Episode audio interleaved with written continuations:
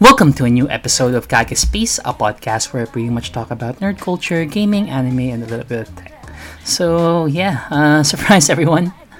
Now, I wasn't really planning on uploading anything today since I have something planned for tomorrow, but yeah, your boy just watched Sony State of Play earlier in the day, and I have a few things to talk about. Pretty much my thoughts and impressions throughout the whole thing. And just a heads up, I won't be going through the whole presentation.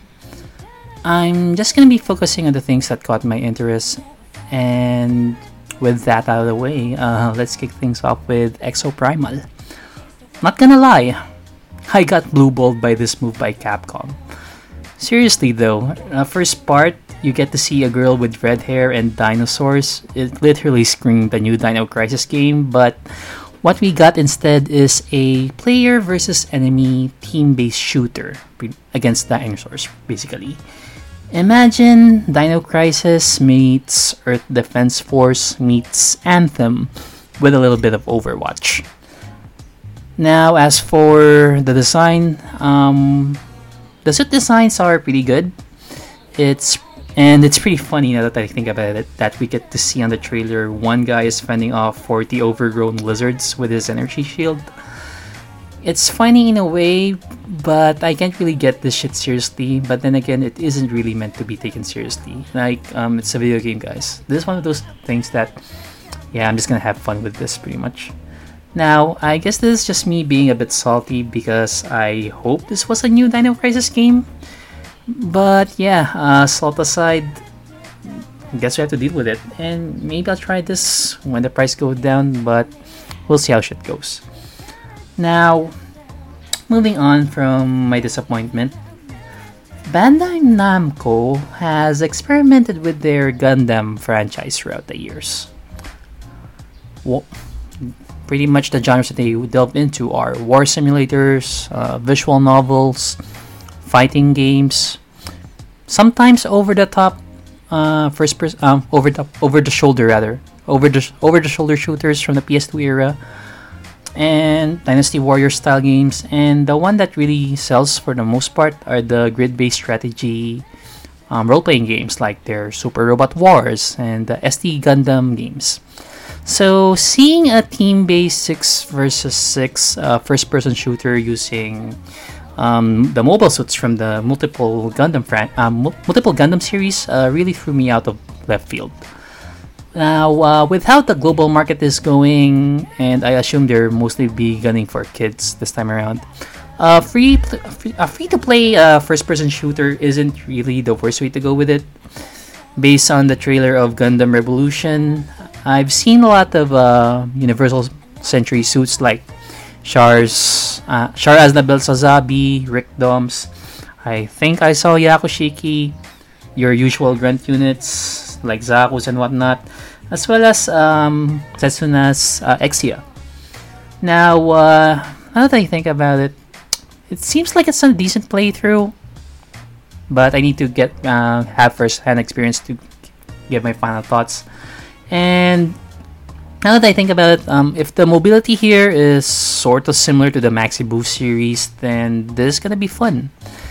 Because throughout the franchise, there are really quick mobile suits, like overly fast ones. And since the Exia is here, I wonder if the unit has like special abilities like Transam. So that's something that I'll be looking about. Now, I'm not really an FPS guy, but if it's something involving Gundam, then I'll still support it pretty much. I just hope that I'm not gonna be matched up with what a bunch of nine year olds, then I'm gonna be what flamed the fuck out of them simply because I don't. I'm not really good with FPS games. now, uh, moving on from that uh, sad anime game to another, I wasn't really expecting that we'll have another JoJo video game, considering Eyes of Heaven didn't really do well sales wise. But yeah, um, it was also announced on Sony State of Play that JoJo's Bizarre Adventure All Star Battle R has been announced. I would like to say it's just a port with all the DLCs included, but I didn't really expect CyberConnect 2 to put in some effort here. Now, the game was originally a 1v1 fighter, and the frame rate is usually 50 to 30 for 30 to 50 based on my playthrough back in the day but and yeah um, what they did is they changed it into a tag fighter a la Marvel vs Capcom where you're with a command input I think your partner jumps in to do a set of moves in maybe in a short interval be it to extend your combos uh, set you up or maybe help you out in a bind basically.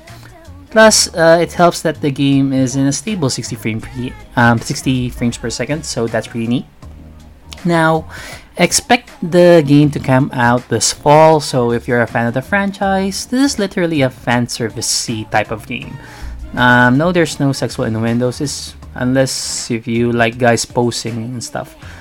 Um, the reason why I say this is a fan service type of game is because there are what the roster is 50 in total.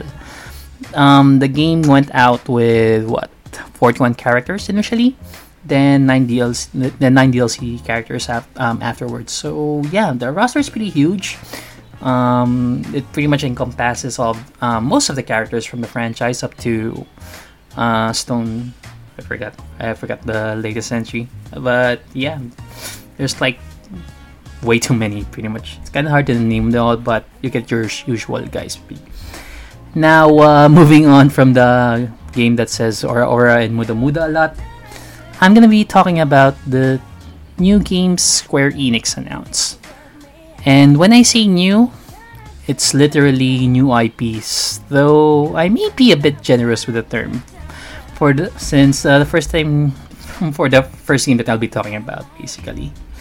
So, not gonna lie, I fucking hated Square Enix when I saw the announcement. Now, the opening segment of the trailer showed a new Valkyrie Valkyrie profile game. And yeah, the buildings is pretty much Norse era and the and the environment literally screamed Valkyrie profile. But they're using what Unreal Engine 4 and I'm about to throw my card on the stream like the usual uh, what's the term here? What's the meme that I'm thinking about? Alright, take my money, basically. But yeah, but when they show the gameplay and the first words that came out of my mouth was what the actual fuck. Now, uh, Valkyrie Elysium is a action RPG where you pretty much move around killing Jotuns by the looks of things or random monsters. There also seems to be an um, I sorry if I'm really butchering this word, but I can't really pronounce it properly. Einherjars, but that you can recruit. I think you can recruit, but uh, yeah, um, you can recruit certain characters, but you, it wasn't really shown in the trailer if you can like switch between them. And yeah, that's pretty much it. Really, it's just um, one person moving around the field and just slaying monsters, basically. Now, there's also your traditional platforming that comes along with the franchise. And yeah, the trailer ended with Valkyrie Hurst's appearance. Now, I should say that I'm up for this, but I'm a little bit on the fence on this one. Simply because this screams like another Valkyria Revolution situation where a company will do a spin off of sorts for a well established franchise to gauge audience interest and help decide. Um, help the company bigwigs to, rather to decide if they should make a sequel of that particular franchise. So, as much as I'm not a huge fan of what I saw, I'll probably end up buying it so it can lead up to either a re-release of the previous entries. Of course, I'm going to be buying it because playing via HDMI is way better compared to using what the actual cables from retro consoles. And hopefully, um, end the running joke that Hurst never had her own Valkyrie profile game because she's always like either the antagonist or maybe playing a supportive role. Now, last and definitely not the least, let's talk about the I don't know how to pronounce this word, but Diofield or Diofield Chronicle.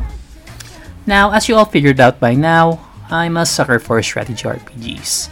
From Final Fantasy Tactics, Rhapsodia or Suikoden Tactics, the G Generation series, Super Robot Wars, Triangle Strategy, and Disgaea to name a few.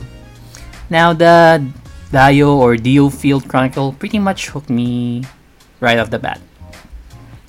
Now, the character portraits, portraits screams old school Squaresoft and world build and the world building and uh, tongue tied. And the world building is your typical two countries that are at war and the third one who got tangled up by the ongoing chaos. Now, it sort of feels like a real time strategy game since you can get to select multiple groups of characters at the same time instead of moving your characters one at a time. So that's a different. There's that. I mean, that's a nice change of pace from what I usually play, like Fire Emblem and whatnot. And since this is a game made by Square Enix, of course, there's magic involved here. Now, that being the case, I just hope that this game is purely politically driven I'm purely politically driven and not some game where I end up fighting against a god, considering that's always been the trope in this genre. But I guess we do have triangle strategy for that, for a somewhat realistic take on things. So yeah, my minor minor rant aside, I'll probably get this game on day one so I can have that strategy itch that I've been missing. And yeah, that's pretty much all of the games that caught my attention on the recent State of Play presentation. Now, I hope you guys enjoyed this out of nowhere episode for this week. Expect another one to be uploaded during the weekend or tomorrow, depends on how quick I can record and stuff. And that's the end of this. And that's the end of this uh, podcast episode. Now, uh, it would really help me out a ton if you guys can follow me on Spotify or any podcast platform you're into. You can also follow my socials. I'm on Facebook at facebook.com slash kagespace and on Instagram at kagespace. I'm also considering setting up a Kofi Kofi, Ko-fi, or probably share my Gcash to help me continue this podcast. Since a lot of things happening in my life, in my life as of late. And if you guys wanted to help me, um, help me decide, uh, give me a DM on my Instagram or Facebook page if you think I should push through with it. So, yeah, bye for now, guys, and catch you guys on the next one. Bye.